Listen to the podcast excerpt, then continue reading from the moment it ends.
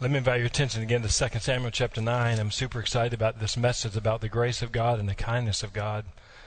It was early morning one day. Angie and I were staying at a hotel, and we got up early that morning. We go down to the hotel restaurant to have breakfast. We were the first guests there that morning.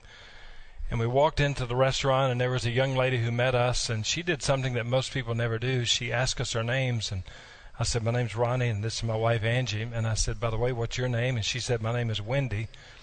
And so Wendy took us to our seats, and I just said to her, I said, "Wendy, are you from here?" And she said, "I've lived here all of my life." And then I said this to her, I said, "Wendy, you've got an early morning job." And she says, "Well, I work here in the mornings, and I work somewhere else at night." And I said, "Wendy, why do you put so many hours in?" And then she talked about it. She said, "I'm just trying to make it week to week." And then as we got to know Wendy a little bit more in her story, she was a mother. She talked about loving her kids. And then Wendy talked about going through recently a painful divorce in her life. And she did not know who we were. She just knew our names. She didn't know I was a pastor and a preacher. And so I said to her again, "Lived here all your life. You work here in the morning, somewhere else at night.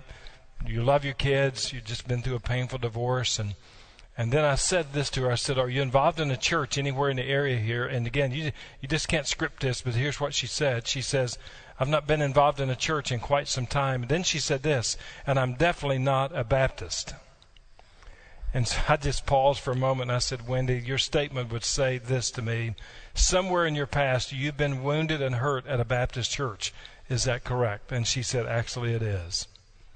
And so I continued to talk to her, and then I talked to her about her personal relationship with Jesus Christ, and she talked about a time in her life that she came to Christ. She turned from her sin and put her trust in Him. She was baptized as a believer in Christ, but again, just wounded and hurt at a church, and she hadn't been to church in a long time. And as Angie and I sat there that morning for breakfast, there was no one else in the restaurant but us. Wendy had talked about just the struggles of life, trying to make it week to week. The Holy Spirit moved upon us in that restaurant that morning, and ultimately led us to say, "I want you to do an act of kindness to Wendy that will glorify me and not you."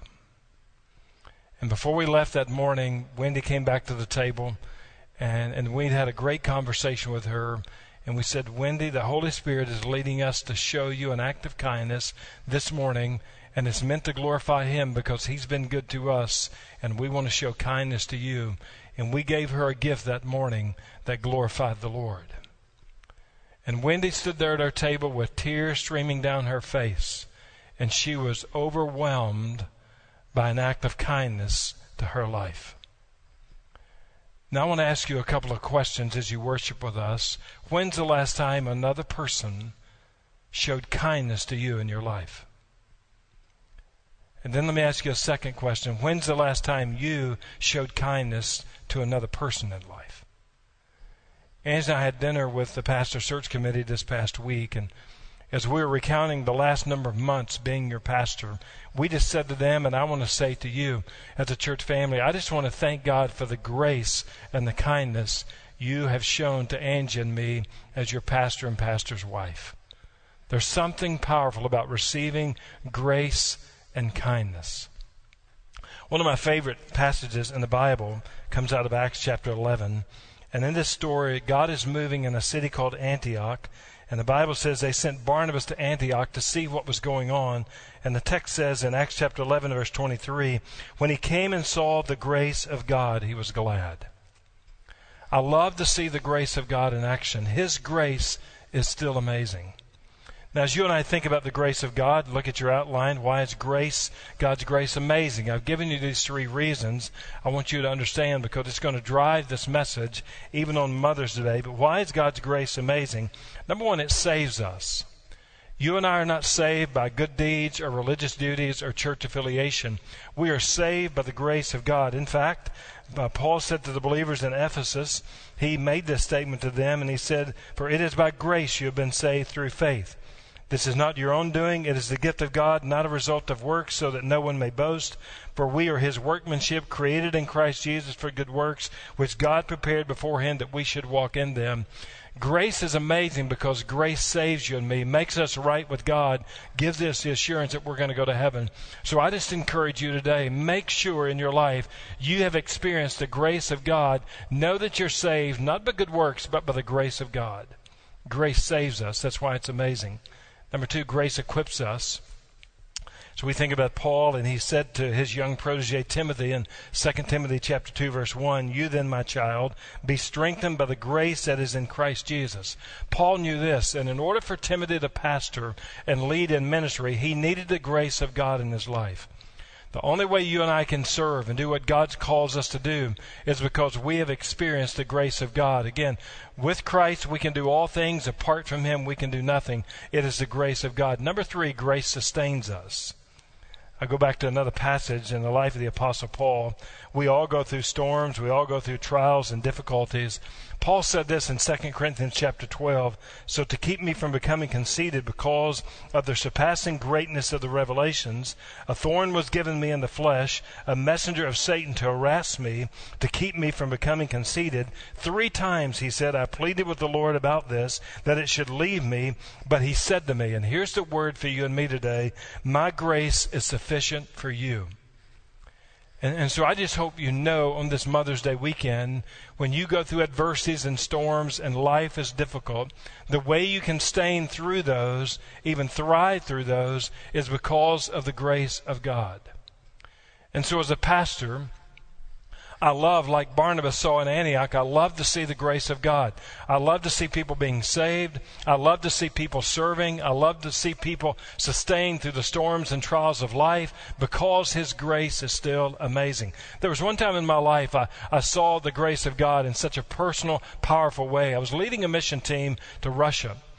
And so we were in Russia doing ministry, had a great mission team, great pastor, great church we were serving with. And so on this particular trip, there was a businessman with us. He had done a lot of global travel, and he wanted to buy the church we were going to be serving with a new van. They were doing ministry to kids in orphaned areas, and they needed a van, so he had the financial means. He was going to buy them a brand new passenger van and give it to them.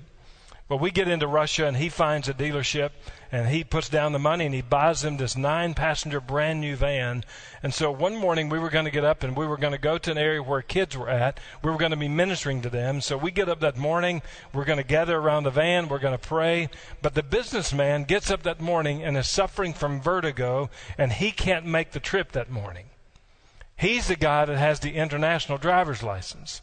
So we're standing around the van, the mission team, the pastor, the people in Russia, and myself. We're standing around there. The Russians are not willing to drive the van because they didn't have the right license to drive a 9-passenger van at that point. So we had an appointment to be at this place, and they're saying someone needs to drive the van. Who's going to do it? No one will drive the van. Somewhere in the conversation, it switched over to me and said, "Why don't you drive the van?" And I said, "Well, I have a driver's license from Kentucky." And so after some pressure and a weakness in my life, I agreed to say, "You guys get in the van, I'm going to drive." And so I get in the driver's seat. The pastor gets in the passenger seat. He's my translator as well. The rest of the mission team get in the van. We're driving down the road, going to this kids' area. 30 minutes into the trip or so, my worst nightmare happened. Russian police pulled me over. So I pull off to the side of the road. There were 2 armed policemen who came to the driver's window and the passenger's window. And they're talking back and forth, and they're talking to the pastor and the translator, and he says, "They want to see your driver's license." I said, "What do you want me to do? It's a driver's license from Kentucky." He said, "Give me your license." So I reached and got my billfold, pulled up my license, gave it to the officer who was at my window. He's looking at it. He calls his other officer over. They're standing in front of the van, and they're talking about the driver's license. Finally, he comes back to my window, asks another question. And the translator and the pastor says, he wants to know, "Do you have a D classification on your license?" And I said, "Well, I do have a D on there. My middle name starts with D, so I do have a D on there." And he said, "Can you show it to the officer?" So I showed it to the officer, because in Russia, to drive that kind of van, you needed a D classification on your license. So I showed him, again, my middle name, pointed out the D there. They're talking about that. Finally, he asked another question, and the officer said, "Is that universal?" And so the translator said, he wants to know, "Is that D universal?" I said, "It's everywhere I go." And so finally he looked at it and he said, "Thank you very much. You're free to go." And as we pulled away from that experience, simply a middle name that started with D that worked in Russia, we pulled away, the mission team, but especially me, said we just saw the grace of God in action this morning. The grace of God is amazing. His grace is life-changing. Now, as we look at this story in 2 Samuel chapter 9, I want to ask you these three questions. What does it mean to show kindness? As you think about kindness, we live in a day where kindness needs to be evident. So in 2 Samuel chapter 9, we see this story between David and Mephibosheth. David is wanting to show kindness, as the Bible says here. David said, "Is there still anyone left of the house of Saul that I may show him kindness?" It gets a little deeper than that in this story, because he said, "Is there not still someone in the house of Saul that I may show the kindness of God to him?" So on one, he's talking about kindness, the other end, the kindness of God. You have to understand about David and Saul and Jonathan. David and Saul had this incredible personal relationship. Saul did not like David. Saul was jealous of David, tried to kill him. But David had kindness to Saul and his family. Here's why. David had received the kindness and the grace of God. And when you receive the kindness and the grace of God, you want to be kind and gracious to other people. So David, in this sense, when the word kindness is used, here's what it means. He wanted to extend grace to someone in Saul's family for Jonathan's sake. That's what it means to extend grace or kindness. You want to give grace. What is grace? It is God's unmerited favor, something that we need but we do not deserve. David wanted to show kindness and grace to someone in Saul's family. Look at the second question. Why was Mephibosheth crippled in both feet? The Bible gives insight here, and it says that he is crippled in his feet. Why was that the case? We go back, and again, let the Bible speak. In 2 Samuel chapter 4, verse 4, here's what the Bible says here. Jonathan, the son of Saul, had a son who was crippled in his feet. He was 5 years old when the news about Saul and Jonathan came from Jezreel, and his nurse took him up and fled. And as she fled in her haste, he fell and became lame, and his name was Mephibosheth. Here's the understanding of that. There was a time where they maybe thought they were going to lose their lives. They were fearful. They fled in haste. Mephibosheth fell. His feet were injured. And medical practice then, not the same as medical practice today. The bones in his feet never did heal right. He was crippled in his feet the rest of his life. Happened again at 5 years of age, but crippled all of his life. That's the story there. Now look at the third question. Is grace hard to receive? Back to 2 Samuel chapter 9. Imagine the scene again. David is king. He's asking a question, is there anyone? And finally the word comes to say there is someone. He's in Lodabar. His name is Mephibosheth, but he's crippled in both his feet. He is in Lodabar because he's really fearful for his life. Even as a grown man, he's fearful because he didn't know what David might do to him because of what Saul tried to do to David. So imagine the scenario. One day, Mephibosheth is in Lodabar. We'll talk more about that in just a moment. But he is there, and there's a knock at the door. And Mephibosheth goes to the door, and a servant of David is there and says to him, "David, the king, wants to see you." Can you imagine what Mephibosheth must have felt? How his heart must have raced. His palms may have been sweaty. Why does David want to see me? Finally, he makes his way to David. He's standing before David, and David calls him by his name, says Mephibosheth. David knew him. And David had a conversation with him and said, "Mephibosheth, you don't have anything to be afraid about. I'm not going to harm you. I'm going to bless you. I'm going to show you grace and kindness because that's who God has been in my life. Jonathan, very special person in my life. I want to honor that relationship with him. I'm going to show you kindness and grace in your life. And Mephibosheth, you're no longer going to have to live at Lodabar. You're going to live here, and you're going to have a seat at my table the rest of your life." Can you imagine hearing those words from the king? Mephibosheth was just overwhelmed, and he said to him, he was bowing down before David, paid him homage, and Mephibosheth, and he said to David, "I am your servant." David said to him, "Do not fear." Again, there's that other command. "For I will show you kindness for the sake of your father Jonathan. I'll restore to you all the land of Saul, your father. You shall eat at my table always." Mephibosheth, you'll have a place at my table for the rest of your life. And then here's what Mephibosheth said. He paid him homage and said, "What is your servant that you should show regard for a dead dog such as I?" What in the world is Mephibosheth saying? As you go back to ancient Israel, dogs, animals were not treated like they are today. I read some research the other day that said a recent year, Americans spent $55 billion on their pets. That was not the case in ancient Israel. And when Mephibosheth said to David, "Why should you show regard to a dead dog such as I?" What Mephibosheth was saying to King David was this, "David, I am the lowest of the low. I've been living in Lodabar. Why would you show kindness to me? And because David had received kindness and the grace of God and the other people, he was going to extend grace and kindness. If you want to be kind and gracious, you receive kindness and grace, and you can give that as well. But for Mephibosheth, grace was hard for him to receive. I believe there are people watching, and grace for you is very, very difficult for you to receive. And here's why. When you think about saving grace, you look at saving grace from Almighty God to you, and it's hard for you to receive because you say this: receiving the grace of God can't be that easy. Because there's something in your mind that says you need to do something. You need to work. You need to earn it. It just can't be that easy. So you reject the grace of God. It's hard for you to receive. But I want you to know this. The grace of God is a free gift of God to you and to me. But understand, it's free to you and me, but it cost the Son of God his life. He died on the cross and shed his blood for you and me. It is a free gift to you and me, but as Paul said, you have been bought with a price, and that is the very life and the very blood of Jesus Christ for you and me. I just appeal to you today as you watch, do not reject the grace of God in your life. His saving grace is a gift to you. Receive that today. Saving grace is hard for many to receive. Also, equipping grace is hard for many people to understand. They sense God may be calling them to do something in ministry and to serve in some way, and they say no to God's call because they just do not understand God's equipping grace. You and I can never serve the Lord Jesus Christ on our own. Again, John 15. Jesus said, apart from me, you can do nothing, but with me, you can do all things. You and I need the grace of God to serve, but many people say no to the grace of God. Why? Because they do not understand the equipping grace of God, and so they just do not serve Jesus. I appeal to you that if he's calling you, surrender your life to him, serve him because of his equipping grace to you. Don't reject it, receive it.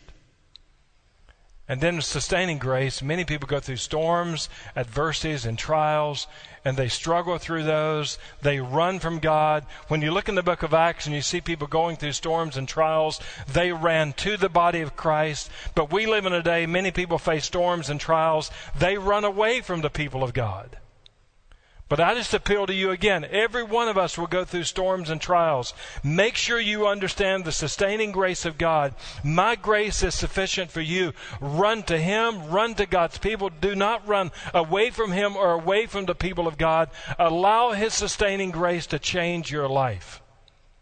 And so as I think about this day, this Mother's Day weekend, here's what I know. I am saved because of the grace of God. I serve in ministry and serve as your pastor because of the grace of God.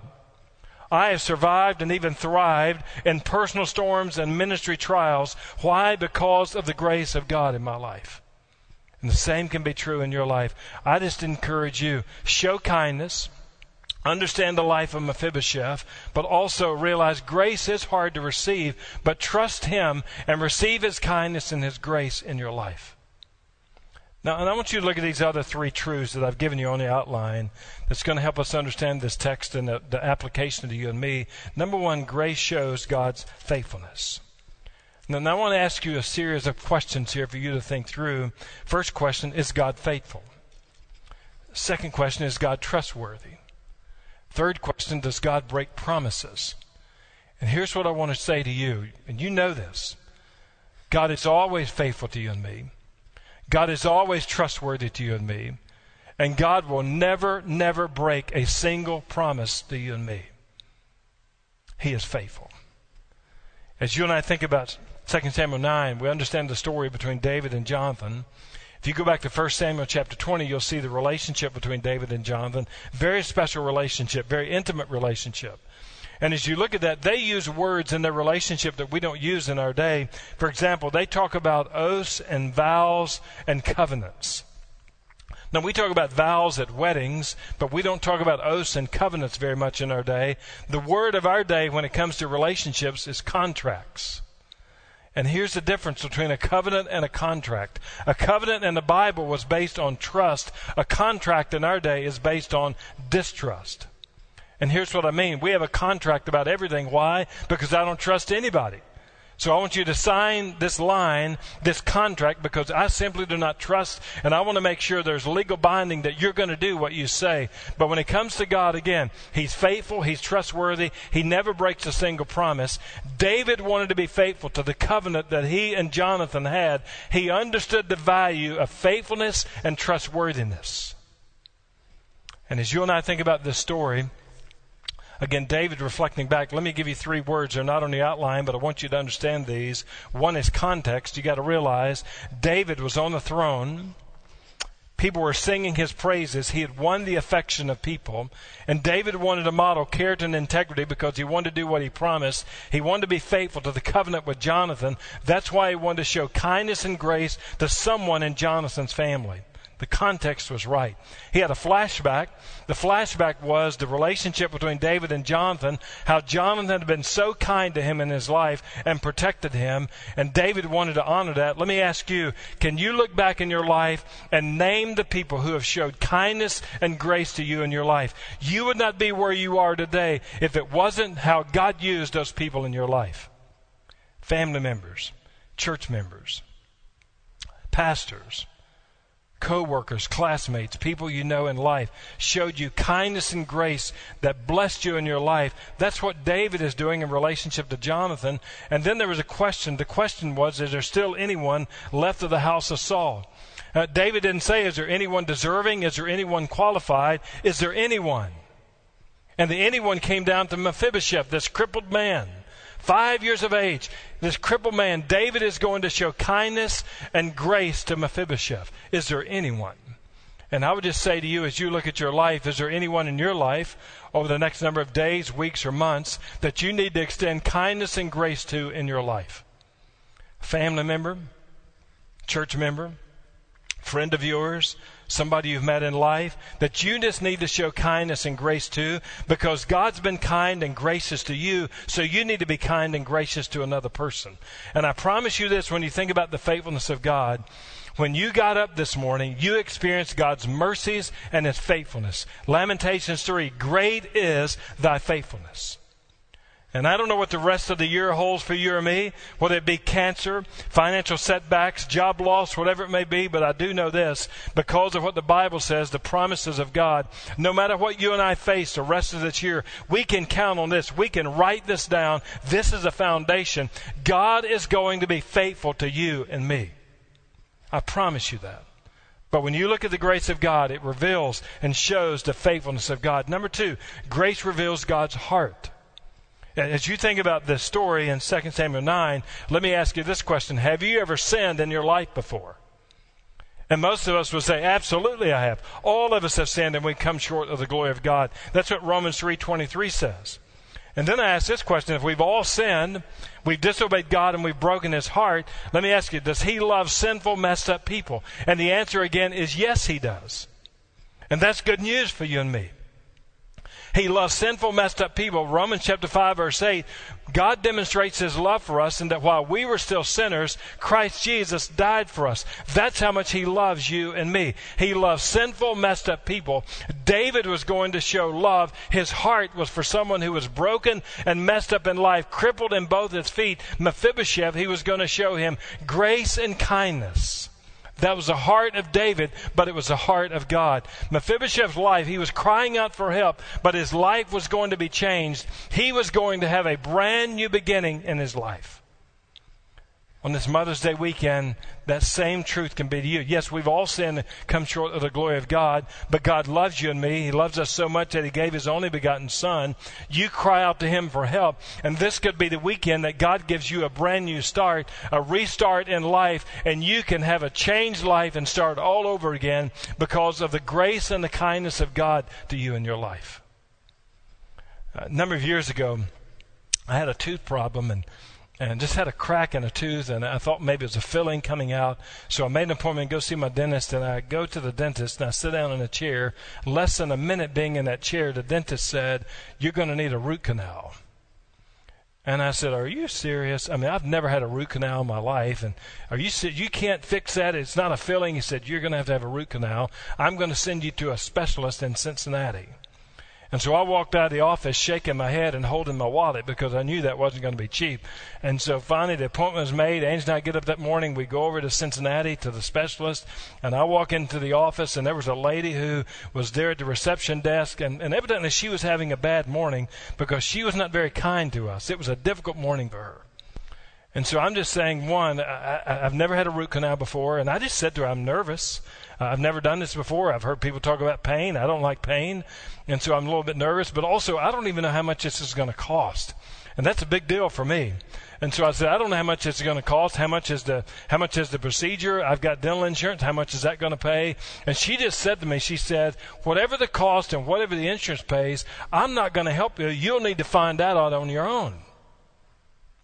And so I leave the office and I go back out to the car and I make a phone call to the insurance company and said, I'm here at the specialist getting ready for a root canal. How much is the insurance going to pay? And so they gave me some numbers and I walked back into the dental office again. Same lady there at the desk. I said something to her. Her attitude had not changed at all. And then I just said to her, and here's what I said to her that morning. I said to her, I said, ma'am, I'm just a little bit nervous. I've never had a root canal before, and I'm just a little nervous about this procedure. Also, I just don't know what's going to cost. I don't really know how much the insurance is going to pay. She said a few more words, and then I just paused and just took a deep breath, and here's what I said to that lady that morning at the dental office. I said, ma'am, could you do me a favor?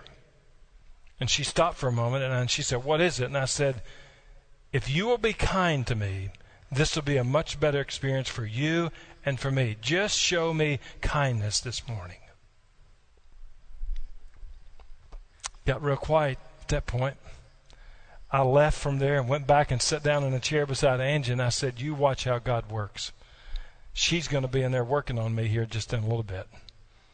Well, lo and behold, they call my name. I go back and I get in the dental chair, get ready for this root canal, and guess who walks in the room?